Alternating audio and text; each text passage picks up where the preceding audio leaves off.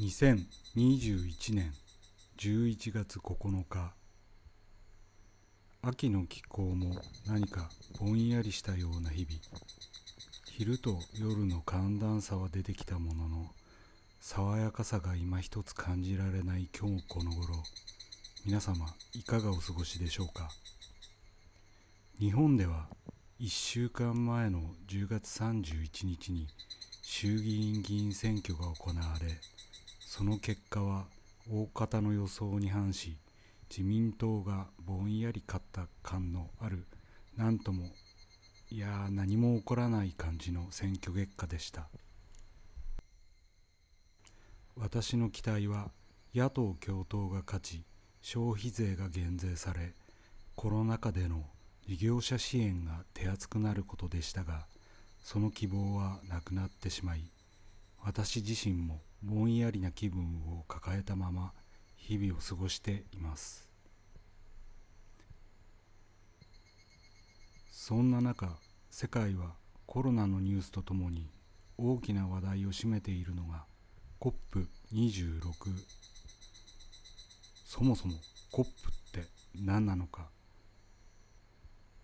そこも私自身ぼんやりとしか理解していないのですが候変動枠組み条約国会議という正式名称の国際会議でいわゆる温暖化を止めるために地球規模でどう取り組むかそれを話し合う会議らしいのですがそれはそれでなんとなくわかるのですがそこに合わせて出てくるワードが SDGs 近頃のやたらとこの SDGs という言葉がそこかしこに登場するのですが先の選挙でも一部このワードを強く主張する候補者もいたりしてでもこのワードは一体何なのか私は未だぼんやりとしている次第です。何でも持続可能な開発目標というらしくその中に COP のような環境問題も含まれているらしいのですがそれ以外にも貧困問題やジェンダー平等なども含まれていてなかなか大層な話でこれを意識理解しながら生活していくのは何やら大変なことのようなのですが世は何かにつけ SDGs らしいのでさてどうしたものかとやっぱりぼんやりしてしまいます。この SDGs に対する私の印象ですが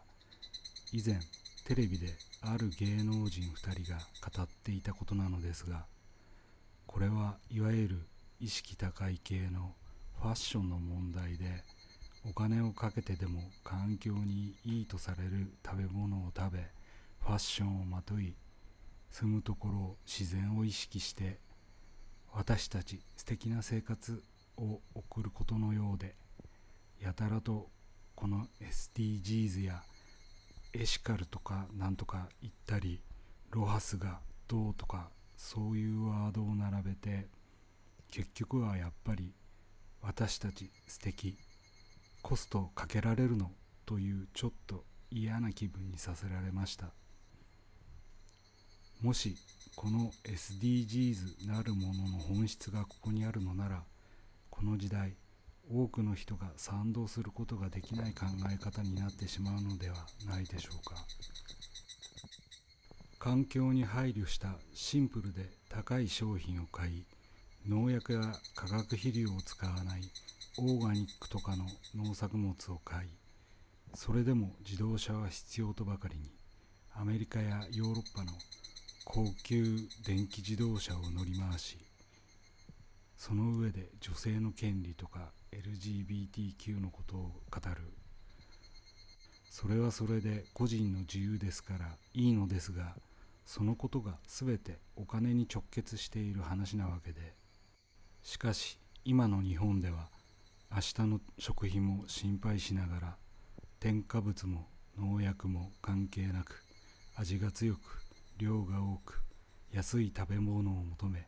日々生活する人が増えている状況であなたは意識が低い。このままでは地球が大変なことになると言われてもそれは知ったことではない話であって今この瞬間どうするのかが問題にならざるを得ない状況です。今日本はこの中の続く中選挙の結果とその後の政策も含めこの考え方や行動とは真反対に進んでいるような気がします。そんな辛い日々が進行していく日本ではなくなることをささやかに期待しながら送る日々。皆様も元気でお過ごしください。ごきげんよう。